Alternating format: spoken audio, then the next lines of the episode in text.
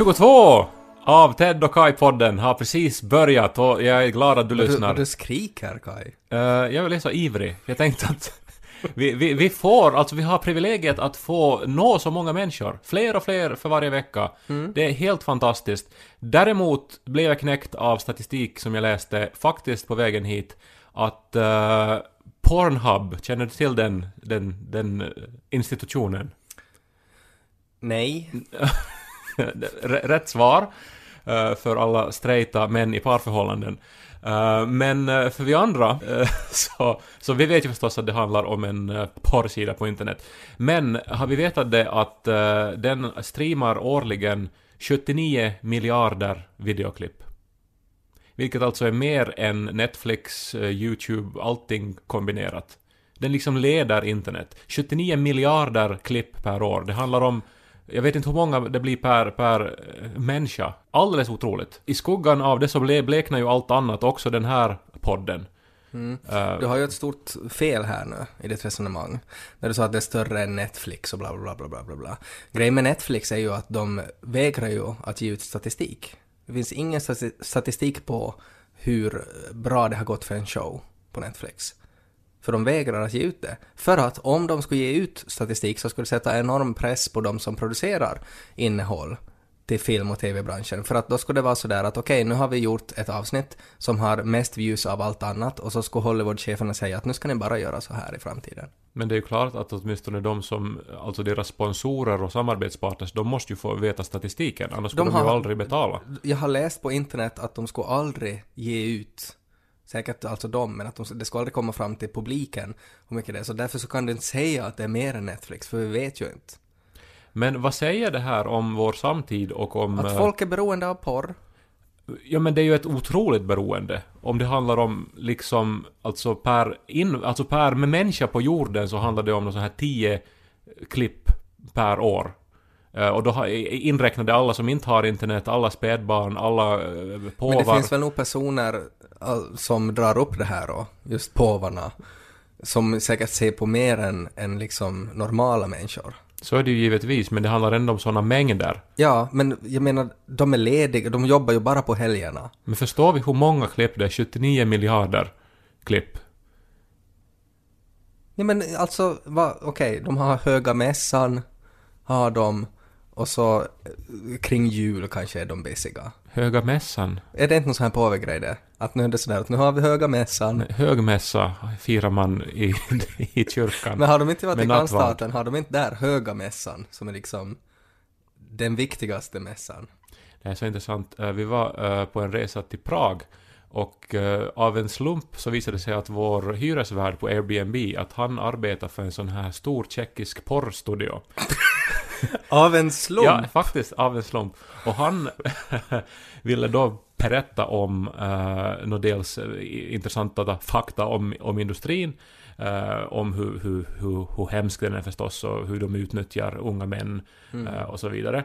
Men att eh, också att de just då höll på att eh, spela in en film eh, där de reste till Vatikanen och var alltså in, alltså som att de fallraffade som, nej det heter det Vad sa inte, du att de gjorde? vallraffade. Ja, vad betyder det? Undrar jag och alla andra som lyssnar. No, det är nog ett väldigt vanligt ord, alltså att man Wallraffa. utger sig för att vara ett yrke, men man är inte, man är som undercover. Men jag har aldrig hört det ordet förr. Ja, no, det är supervanligt. Att wallraffa. Ted, nu, Men du nu, nu gör du dig till åtlöje Nej, här. nej men Ja. du säger ju det bara för att du kan inte ta tillbaks det nu. Nej, du Liksom gör dig till åtlöje om du inte har hört det ordet förr. Att man, alltså det kom ju från någon som hette typ det. Eh, Wally Raffer. det var någon svensk. Jag, jag måste tyvärr säga att jag inte minns eh, ordets ursprung nu. Okej. Men alltså att man, man utger sig för att vara någonting. Ja. så här, man är undercover. Så de äh, gav, utgav sig då för att vara äh, sådana här korgossar och präster. Mm. Och så fick de en audiens med påven. De här Väldigt, det gick porrstjärnorna. väldigt lätt. Ja, no, det var ju det som var det oerhörda. Det finns alltså en tjeckisk porrstudio har alltså inspelat material där äh, några av de mest kända bögporrstjärnorna har audiens hos påven. Men det kan ju inte stämma. Jo, det stämmer. Nej men varför har det inte blivit någon grej kring det då? För att det kanske inte har blivit ännu en grej om det. Men ni vet var ni hörde det först. Ted och Kai-podden. Porrnytt. Bög, tjeckisk bögporr nytt. Ja. Den nyaste från tjeckiska bögporr och slash Vatikanvärlden. Mm. Borde vi ha en sån här nyhetsjingle? Kanske borde ha ett återkommande segment i podden. Om ni vill göra en jingle till tjeckisk bögporrnytt eh, så kan vi lova att vi då och då ska leverera anekdoter från porrvärlden. Alltid när Kaj har varit på resa. Kanske innan vi fortsätter så kan vi här eh, påminna alla lyssnare om att Hör du, vet du att det här var en Svenska Yle podcast? Nej, vad säger du? Jo, det är nog sant här! Är det sant här? Ja. Jennifer och Kajsa var det som påminde oss om detta faktum. Och eh, vill du också påminna lyssnarna om att det här är en Svenska Yle podcast så tycker jag du ska spela in dig själv eh, på något sätt när du säger det. Och sen skickar du det till ted och kaj.yle.fi. mm, tidigare så har jag ju alltid sagt tedockhkaj yle.fi Och det har nästan blivit som till en melodi också. Ja, nästan. Och nu är det faktiskt en lyssnare, Thomas från Sverige, som tycker att det är så onödigt att jag säger det varje gång. Så att han har gjort ett litet ljudklipp. En liten sång. T-D-O-C-H-K-A-J Yle.fi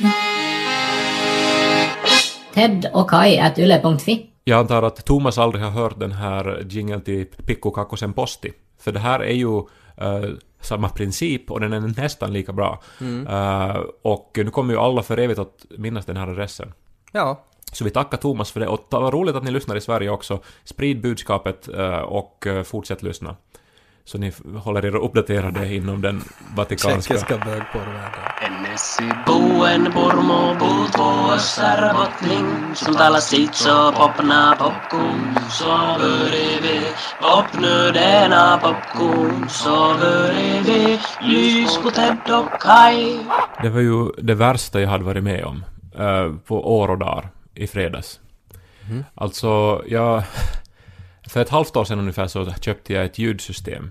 Mm. Eh, så här brittiskt. Ganska... ganska hade fått bra recensioner och vunnit priser och... Måste säga att jag har varit väldigt nöjd. Jag har Ja. kanske det bästa ljudet som jag någonsin har haft i mitt liv. Har jag haft. Jag köpte den här från en sån här eh, anrik uh, hifi-affär i Helsingfors. Varför beställde du inte från webben billigare? Nej, det var någonting att jag liksom googlade och såg att de var återförsäljare och så var det så här att det var bara en spårvagnsresa bort. Så tänkte jag går och ser på det live och lyssnar och sen så visade det sig att de hade ett helt bra pris ändå. Så jag köpte det därifrån. Okej. Stödde de lokala företagen. Usch. Nå, eh, så plötsligt nu eh, för kanske några veckor sedan eh, så kom ett, en inbjudan på posten med mitt namn tryckt på. Jaha, till Pretto-klubben? Nå, alltså så kan man säga. Alltså det var till den här affären. Så skulle de ha liksom en sån här um, en, en, en afton med inbjudna gäster och så skulle man få lyssna på nya, nya liksom eh, anläggningar och produkter. Alltså du hamnar i den här listan som de säkert har i sådana där butiker, att de märker att det här är en typ som har pengar och som, som det är lätt att få sålt till. Ja, Men... Sätter honom på den här listan. ja, alltså de liksom fick mig helt och hållet på sin sida. Eh, för jag menar att få en inbjudan med sitt eget namn tryckt till ett sånt här exklusivt ställe. Eh, det skulle vara inbjudna experter från eh, England. Eh, det- det skulle bjudas på champagne. Oj. Och max 40 fick plats. Det var ju allt det där som du går igång på. Ja, Det var, det var perfekt marknadsföring. så jag anmälde mig genast, för jag tänkte att det här, det här är ju spännande. Mm. Eh, och det var då alltså i fredags, och eh, jag, jag hade sett fram emot det här då, liksom tagit mig hem lite tidigare från, från jobbet för att uh, hinna, hinna ta på mig några snygga kläder då inför den här champagneaftonen. Mm, läst på lite kanske om, om eh, kondensatorer och... Nej, det är ju just det som jag inte gjorde sen, för Okej. att jag, jag vet ju alltså väldigt lite om, om ljud och sånt, och om elektronik Ja, överhuvudtaget. men du vet när du tycker det låter bra. Ja. Nåja, äh, åkte då till denna affär där det var facklor utanför. Du är sådär yes! Och, och jag var där liksom eh, just när det skulle börja. Ja. Och eh, det här stod utanför då en stund så här så att jag var några minuter sen ändå. Mm. Eh, och så, och så Det är som jag... du ska på dejt med den här affären. Ja men det var ju just så. Jag var, Ja. jag, jag var så här vid då att hjärtat slog och jag hade så här att nu, nu ska jag vara med om någonting ändå, ändå någonting som kanske ändrar mitt liv på något sätt. Ja. Ehm, kliver in då i affären. Och, eh, och, och, och där står alltså butikens fem eh, expediter då i en halvcirkel. Och alla hälsar mig välkomna och är liksom jätteivriga och tittar på mig och, och ska ta min rock och, och ska börja liksom eh, höra alla mina, alla mina frågor som jag säkert har. Ja. Och, och, och jag är alltså den enda som är där. Oj nej. Jag är den Och det var max 40. det var max 40 och eh, de hade fram liksom ett bord där det fanns någon jävla billig skumpa, det var inte alls champagne. Eh, och, och, och liksom jag måste ju... Alltså jag fick ju all uppmärksamhet och jag måste ju vara den som förde allting framåt. Och, Du måste hålla i hela showen alltså. nej men det blev ju till det. Och jag vet ju som sagt ingenting om sånt där. Och, och, och det skulle, vi, vi, alltså vi var ju omgivna av, av alla möjliga slutsteg och förstärkare och, och sladdar och, och, och allt sånt. Och, och, det enda jag vet är ju som typ att, vet du, att, att ja, bra Men det- bas i det här. Men det, det där var ju det värsta som, alltså det var ju värsta lä- utgångsläget på något sätt. För att det där skulle liksom bli till någonting. Att, att du var den enda som kom dit. Ja. Det, det skulle inte kunna bli värre än det. Nej, ångesten total. Men det är ju också intressant att varför får du inte ifrån bara? Nej men jag var ju den enda där, inte kan jag Ja. ju vända i dörren Ja, när de står man- där och tar emot mig. Men för grejen är ju det att du kan ju göra det. Alltså att man skulle helt bra kunna göra det. Att man skulle helt bra kunna vara sådär att Oj, det här sket ju sig riktigt redigt för er och så bara går man ut. För man, de har ju, det är ju ingen krav på en att, att genomlida den där ångesten. Nej men nu är det, alltså nästan större ångest är ju att man, att man just, uh, vet du, sårar dem genom att bara säga att hej då, awkward, och så här. Men alltså i den där situationen när man på något vis tvingas prata om saker som man inte vet någonting om. Så alltså man börjar ju gripa efter halmstrån, vet du. A- Alla såna här små eh, liksom fragment av kunskap som man kan tänkas ha om uh, hifi. Jag vet inte ens om det heter hifi eller hi-fi. liksom bara den Det saken. kan man fråga. man kan börja med det. Onko se muuten hifi vai hi-fi? Och så sörplar man. Diskvattenskumpan. ja.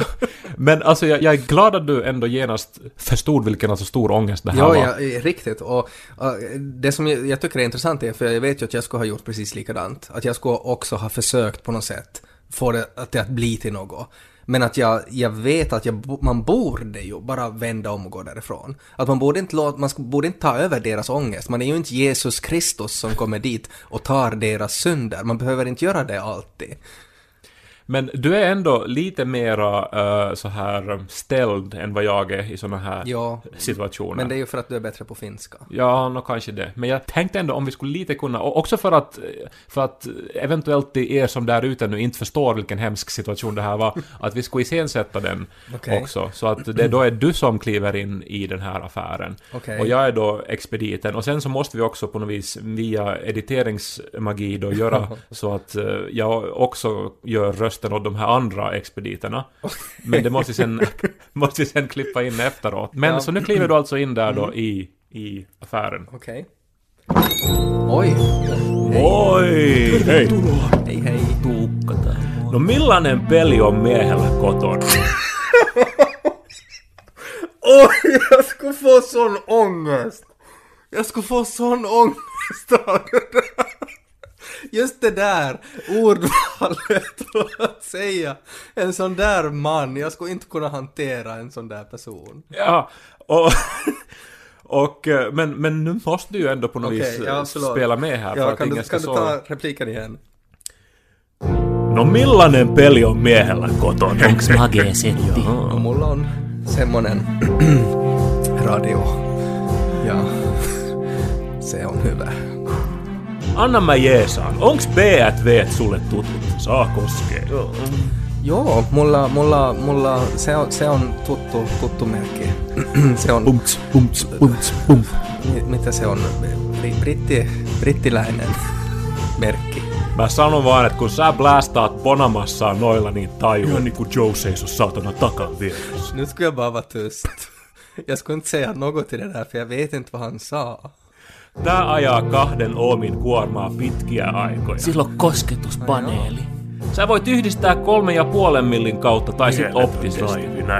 Puolen millin. Pumts, pumts, pumts. Treble säilyy maltillisena, vaikka vedät nupit kaakkoon. Iho menee kanan lihalle. Wow. Pumts, Makee peli. Ja, men det är omöjligt att beskriva ångesten. Sen måste man ändå sätta till eh, stamningen förstås också Ja. i den här ekvationen. För att jag börjar ju stamma när det blir så här jobbigt också. Men hur gick det nu då? Nu har jag köpt en högtalare för 900 euro.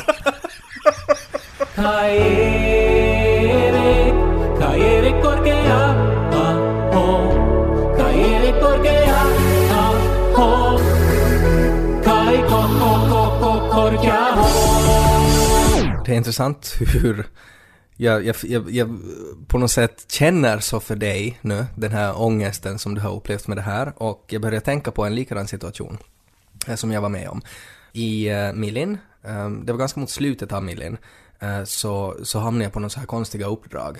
Att jag skulle, jag skulle ta hand om en massa reservister på ett skede. vad hade du för... Alltså vad, vad var det- du med din? Jag var sanitär, alltså sjukvårdsman, men jag var också grafiker. Men gjorde en massa olika grejer mot slutet, för att då var det plötsligt så skulle jag vara mycket mer sjukvårdsman än grafiker.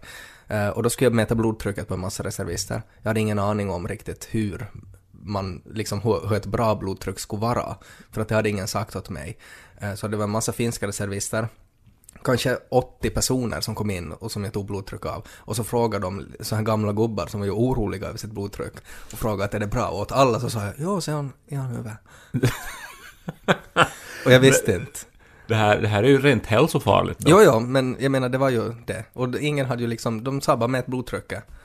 Ja, men jag menar alltså min pinsamhet, eh, eller alltså min ångest där handlar ju om att jag, att jag ju var på väg att bli avslöjad som en bluff för, för att jag inte visste någonting. Ja, nå, alltså det som jag skulle komma till var att på den här samma resan eh, så skulle jag också åka lastbil med en, en ganska högt uppsatt person.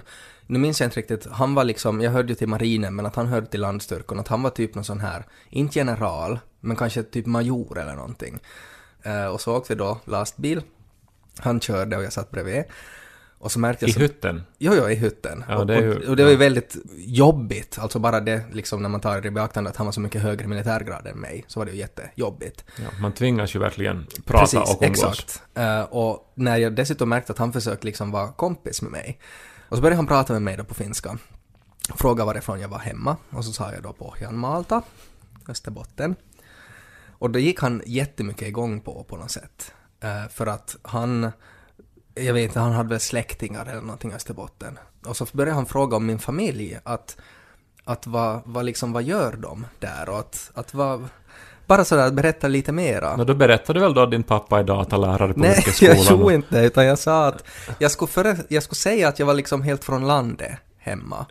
Och så sa jag det på något sätt och han tolkade det som att, att jag var liksom från en bondgård. Ja. Och, och det är ju inte riktigt sant, men min mormor och morfar hade ju bondgård. Så då sa jag det åt honom. Och det tolkade han som att de har, driver en bondgård för tillfället. Och att mina föräldrar också jobbar på den här samma bondgården. Och när jag insåg att han hade liksom tolkat det som så, så då kunde jag inte stoppa det. Jag kunde inte liksom på min dåliga finska förklara att nu har du missförstått det här. Jag skulle bara säga att jag är hemma från landet. Och att de har haft bondgård för länge sedan. Jag vet inte varför du är så intresserad av det, men de har det inte längre. Men jag kunde inte stoppa det något mer då. Eh, så då bara så, så spelade jag med. Och det tog aldrig slut. Han började fråga hur många kor de har. Och så sa jag ”Nelja kymmentä. 40 kossor. Och jag blev, det blev så här panik på något sätt att jag får inte liksom, jag får inte säga något konstigt nu för att då avslöjar han mig sådär att nej men så många kor kan man ju inte ha eller något. Och, och så börjar han fråga att vad de odlar. Och så blir det ju helt panik att komma på ett sädesslag på finska. Jag har sagt bara peperona eller sånt. Jag sa, jag sa vänä, sa jag. Och det gick han ju jättemycket igång på att börja fråga en massa detaljer kring det. Oj, oj, oj, Och, och jag på något sätt, jag minns inte riktigt hur det avslutade för att jag tror jag fick någon sorts ångest, blackout eller någonting. Att jag tror att jag på något sätt spelar liksom att jag, att jag var riktigt dum. Sådär att jag var liksom, att jag hade IQ 40, att jag var mentalt svag och, och kunde inte liksom prata om, om sådana här liksom komplicerade saker som siffror och sädesslag. Och det var riktigt, riktigt, riktigt jobbigt. Men är det här, är det här liksom ett finlandssvenskt problem? Eller, Men alltså, för hör att det jag, tog, jag tog ju det med- på mig för att det skulle ha blivit pinsamt för honom om han skulle ha missförstått allting. Så därför så var det lättare att bara spela med så att han inte skulle måste liksom vara sådär att oj, Jo, sorry, jo, jag men alltså att jag menar liksom att det, det kräver dels den här, den här eh, unika språksituationen, alltså Mm. med två väldigt olika språk som samsas och sen så kan man inte varandras språk.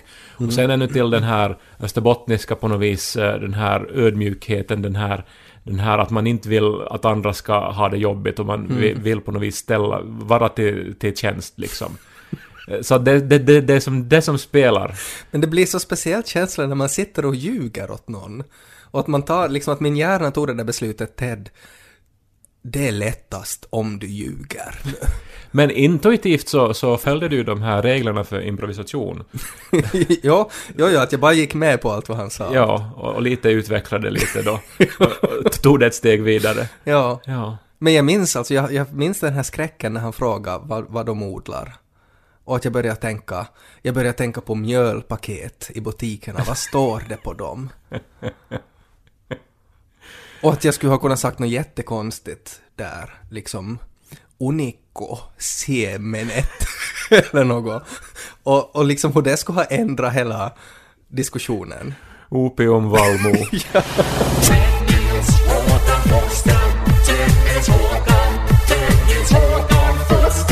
Är ni annars helt säkra på att Lo inte är antikrist? Mm. Men det är ju nog jätteäckligt alltså det där som kommer ur honom i blöjan. Ja, men jag tänkte Riktigt, så här riktigt äckligt. att har han, alltså han har undersökt hans kropp efter odjurets tal och Ehm, märken. Vi har väl inte gjort det så där aktivt, men det var ju nog en läkare som tittade på honom på BB. Och, och det var inte någon sån här att han ringde efter en präst. Ja. I filmen Omen så döljs ju det här odjurets tal i form av ett födelsemärke under håret på den här lilla pojken. Eh, han föddes ju med tjock kalufslo, så att möjligtvis är det där ni ska leta. Ja, Nej, jag började tänka på det här eh, när jag på mitt nya ljudsystem eh, som, som faktiskt är mycket bra, även om det köptes under... dyrt var det ju. Dyrt, så det bör ju vara bra. Eh, och alla egenskaper som det hade, som jag inte minns längre, men som jag fick mig itutat under 45 minuter. Eh, men det låter väldigt bra och jag lyssnade på en av mina gamla favoritskivor, Led Zeppelins 4. Känner du till den skivan? Jag visste inte att de hade faktiskt gett ut ett svenskt album. Ja, nå, eh, den har faktiskt inget namn den här skivan. Den Okej. kallas allmänt för Led Zeppelin 4 för att de skivorna som kom före hette 1, 2 och 3. Eh, men den här alltså har, har inget officiellt namn. Eh, Skulle det inte varit roligt att de skulle ha döpt den till fem? Och så skulle alla ha varit sådär, var är den där fjärde skivan? Ja, så, så de skulle ha gjort det till en vits på något sätt. Som skulle ha hållit ända tills idag, tänker du. För det är 45 år nu sedan den här skivan släpptes. Och den är ju fortfarande en av världens bästa skivor. Okej. Eh, drar ju enorma uh, lyssnarmängder på, på Spotify och Stairway to Heaven som är skivans mest kända låt så spelas ju hela tiden på radio. Det är en bra låt. Mycket bra låt, ja. Där finns också Black Dog, som jag minns när jag var liten och spelade i band, att de sa att det här är en av de svåraste låtarna att spela som band. Och eh, det gjorde ju då att jag försökte lära mig Mhm. Vad är den. det som är så svårt med den då? Den är så här, den kräver väldigt mycket samspel mellan, mellan de här eh, bandmedlemmarna. Sen är den svår att sjunga också. Okej. Eh, mycket bra låt. Överlag hela skivan är väldigt bra. Men eh, jag minns också hur vi, hur vi var rädda för den här skivan när jag var tonåring. Eh, för att vi spelade upp den baklänges. För det hade vi hört att man skulle göra. Så skulle man hitta eh, budskap. Och så spelar vi upp Stairway to Heaven då baklänges och så hittar man någon sån här eh, att Robert Plant då sjunger då att, att eh, This is to my sweet Satan. Och något sånt här. Eh, och det var ju alltså då backmasking som det handlar om. Mm. Ja, det är konstigt att han säger Sweet Satan, för att jag har ju alltid trott att det är Salte Satan. När man har tittat på de här översättningarna i biograferna. Hundra marks helvete! Salte Satan! Så jag tycker det är konstigt att det plötsligt är Sweet Satan. Backmasking är ju då inte att man, att man gömmer budskap, eh, alltså att man spelar upp någonting baklänges i en låt. Utan backmasking är ju alltså det här djävulska, att någonting som framlänges blir till en grej, så blir baklänges till en helt annan grej. Ja. Omöjligt att fabricera, alltså Ja. måste det vara andligt och djävulen och eh, satanism Jag tycker inblandat. det är så bra det där när det alltid är liksom att det här är omöjligt att fejka, därför är det djävulen eller Gud.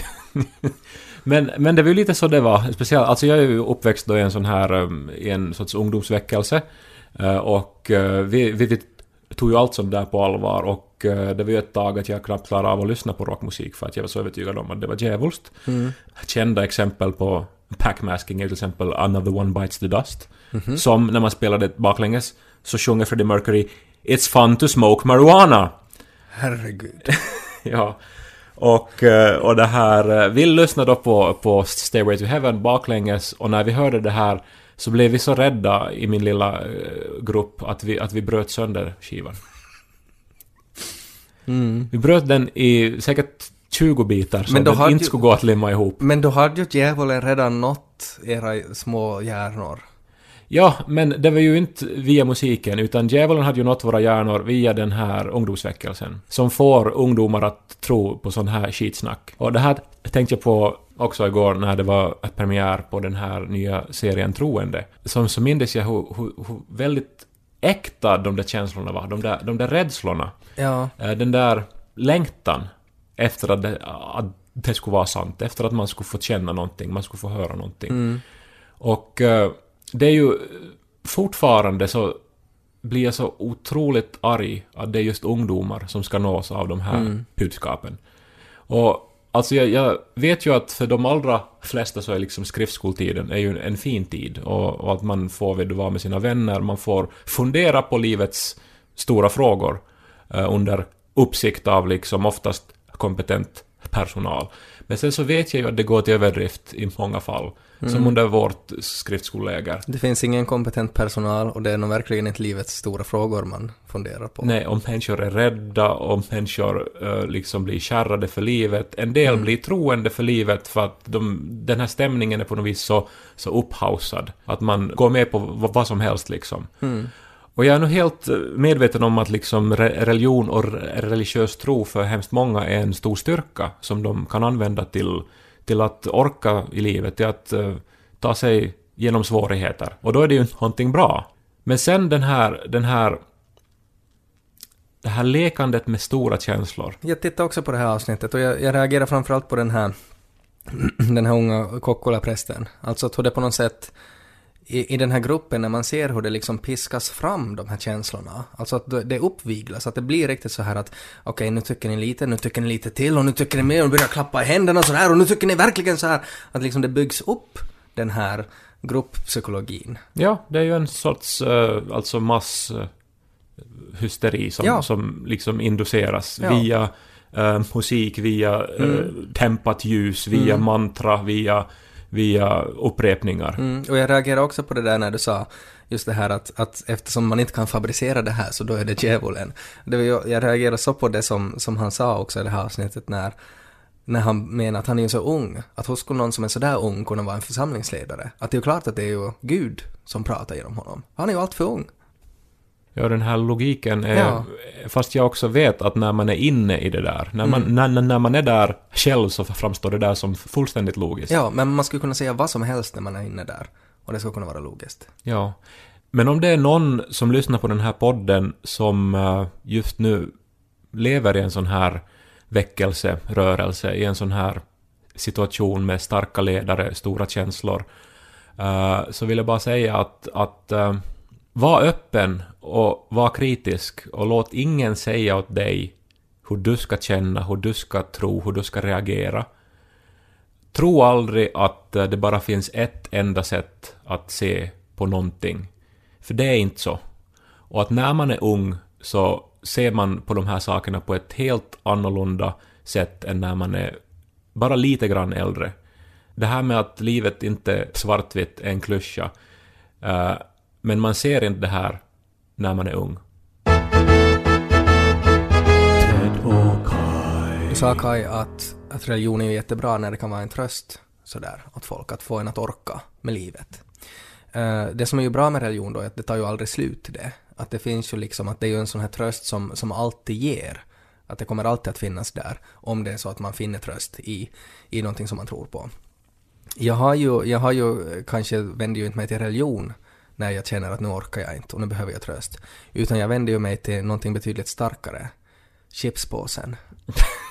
och det som jag nu är väldigt bekymrad över är ju att det finns ju det här ena märket som jag tycker väldigt mycket om. Och hela fabriken är hotad på Åland. Och då är det ju liksom, Det här är ju som när Charles Darwin kom med sin teori om naturligt urval. Alltså samma sorts kris för de troende. ja, Att, att nu kanske allt bara dras, dras bort. Ja, men det är det där jag tänker att de som är kristna, så de kan alltid be till Gud och sådär när Mm. de får tröst. Och jag har hittills alltid kunnat gå till butiken och köpa en chipspåse och få tröst. Men det kanske kommer den dagen när jag är i behov av spirituell vägledning och jag går till butiken och där finns alla andra avgudar till salu, men inte just min religion. Det, det, det är ju en reell kris det här och, eh, och det här, någonting som du, du kommer att hamna att, eh, att liksom kämpa med. Jag har ju Ja. varit en gång på en sån här vallfärd dit eh, och så gick jag runt den här ostbågsfiguren några varv. Det finns foton på, de, på dig. och så skrev jag böner och satte in den i sprickor i den här ostbågsfiguren. Och det var ju en väldigt viktig händelse för mig. Men att jag vet inte riktigt hur jag ska hantera det här nu. Att, Du måste ju kanske skaffa vet du, ett lager nu så, så länge det går. Och, Mm. och sen så här gradvis försöka vänja dig vid en annan religion. ja, men hur skulle det vara då? Liksom att jag börjar att jag blandar in andra chipssmaker lite i den där chipsorten och så övergår jag sådär kontinuerligt då. Nå, jag har ju nu slutat dricka kaffe till exempel efter Mm. tio år. Och eh, det gjorde jag genom att gå över till te. Och eh, så du kanske måste gå över till någonting som påminner om chips. Ja, men då det finns inte något. Popcorn säger ju folk, men det är ju inte för helvete som samma blivit, sak. det, det har nu blivit klassat som superfood, popcorn. Jaha. Mm. Så att... eh, Jag är totalt ointresserad av det. tycker Nej, men jag blir arg. Att någonting så gott och så enkelt och så allmänt nu klassas som en superfood. Jag blir arg när folk är sådär. För, för, för sanna chipsälskare är det där ofta ett, så här, ett problem, att folk likställer popcorn och chips. Det är ju inte alls samma sak. Det, det går inte att, att sätta det liksom på samma sak.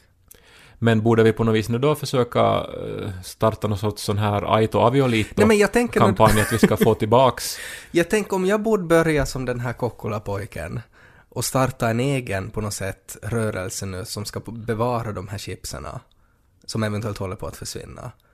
Ja. Så att ni liksom, ni samlas till möten då där... Jag där går ni, dit och så äter jag chips i tungor och på något sätt sprider chips kring mig och just åt barnen. Alltså som, som Lo till exempel, han har ju bara ätit bröstmjölk. Så att han är ju en sån här perfekt kandidat, jag skulle börja trotta i små ostbågar i honom. Han skulle tycka det är jättegott, för han, han känner ju inga andra smaker liksom. Ja, ja, att redan liksom när barnet är typ två månader Mm. så samlas allihopa kring en chipskål och så liksom får barnet dofta för första gången på Mm. chipsen. Så att det blir det enda, enda sanna chipset. Så blir det ju en ny eh, generation av konsumenter och så kanske Mm. fabriken får fortsätta. Jag tänker så. Så det skulle inte vara word of faith, utan word of fate. De bästa affärsidéerna får man ju när man noterar en brist i sitt eget vardagsliv. Och så tänker man att det här borde man ju kunna göra, eh, åtgärda, göra på något bättre sätt. Och eh, jag blev ju nog så trött på att eh, bo i stan här för några dagar sedan. När jag hade ett papper som ramlade i den här jobbiga glipan mellan köksbänken och väggen. Det finns en liten glipa hemma hos mig. Ja. Det, det är liksom dålig, dåligt installerat köksbänk, ska vi Okej. säga. Men det var inte jag som installerade den, så jag tvår mina händer från det. Men dit ramlade det viktiga pappret. Och det var ju omöjligt att ta det därifrån, vet du. Ja, Eh, och eh, då tänkte jag ju att, ja men jag går ut på bakgården och hämtar en pin. Och sen petar jag ut den, liksom. Men inte finns det ju några sådana möjligheter i Helsingfors. Inte kan man ju gå ut och hämta en pin. och det här är ju sådana här saker som man, när man ändå har växt upp på landet eh, och blivit van med att man löser problem genom att gå ut och hämta redskap. Eh, det är förvånansvärt många problem på landet som kan lösas med en pin. Ja, nej men bara någonting så enkelt som en pin går ju inte att få Ja. tag i här i Helsingfors. Och, och, så, och sen den här eh, liksom, alltså min insikt var ju då att då måste jag ju som få köpa en pin. Men då finns ju inte heller någonting sånt. Inte kan man fara, Och kan sen man så, fara till pinbutiken. nej det finns ingen pinbutik. Och sen så hittade jag faktiskt att man fick köpa kvastskaft. I, en, I en järnaffär ganska nära mig. Ja. Eh, Jag gjorde det inte, men jag, men jag som, för, alltså, när jag insåg det här så då började jag som se att Och så det skulle du ha kunnat täljt en pinne från det där kvastskaftet. Flera pinnar. Ja, men man vill ju inte göra det, för man ska ju bara använda den en gång som en hjälp, eh, Ja. hjälpmedel. Samma sak också nu när vi skulle plantera om våra växter hemma, så skulle vi ha grus i botten av krukan. Mm. Men isfar och köp grus liksom.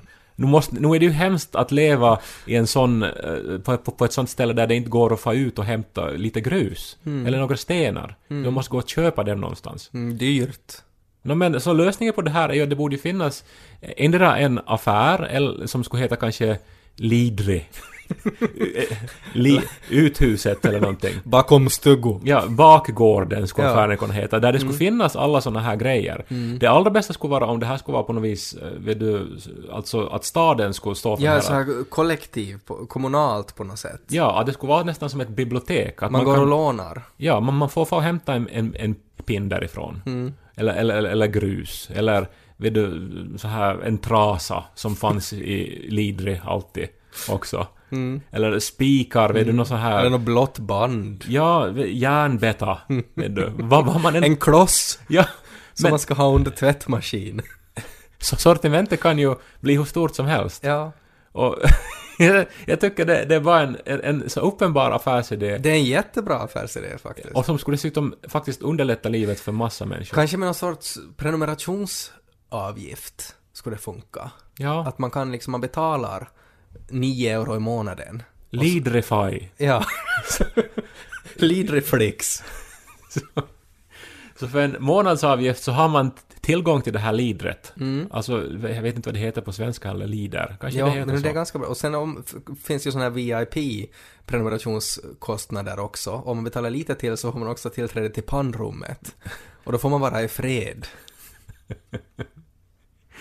Pannrummet skulle också vara en ganska bra namn på hela tjänsten, eller Ja. Mm. på affären. Så här. Alltså jag säger ju att det här skulle bli en kedja, det skulle finnas i alla Det skulle också kunna jobba en papp där. Så man kan gå alltså och fråga, man går dit och säger sådär att ja, att nu har jag just flyttat, jag har en, en ny diskmaskin och jag skulle behöva någon sån här, någon sån här grej så jag ska få fast den här gummislangen i väggen. Och så skulle en papp då vara, ja du måste ha en sån där, finns en sån där lilla snurro. Ja, det är bakom stuggo, jag kan få ett till Lidri. Och så får man det då. Så alltså på något vis sorts... Alla som saknar en österbottnisk släkting i Helsingfors, så de jobbar där. Som, en, så, som Apple Store, att det, det, där är ju liksom så här unga snygga män som bara som utstrålar eh, på något sätt så här tjänstvillighet. Så det här ska vara motsatsen, alltså fula gamla karlar som verkligen inte vill prata med någon, men de ska ha jättemycket expertis. Exakt.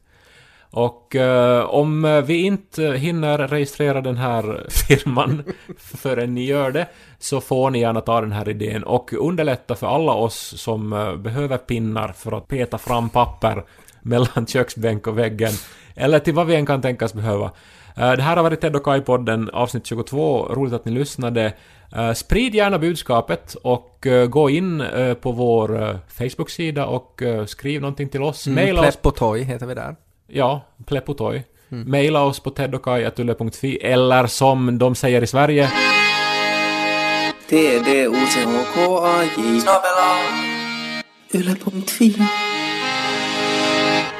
Ted och Kai at yle.fi.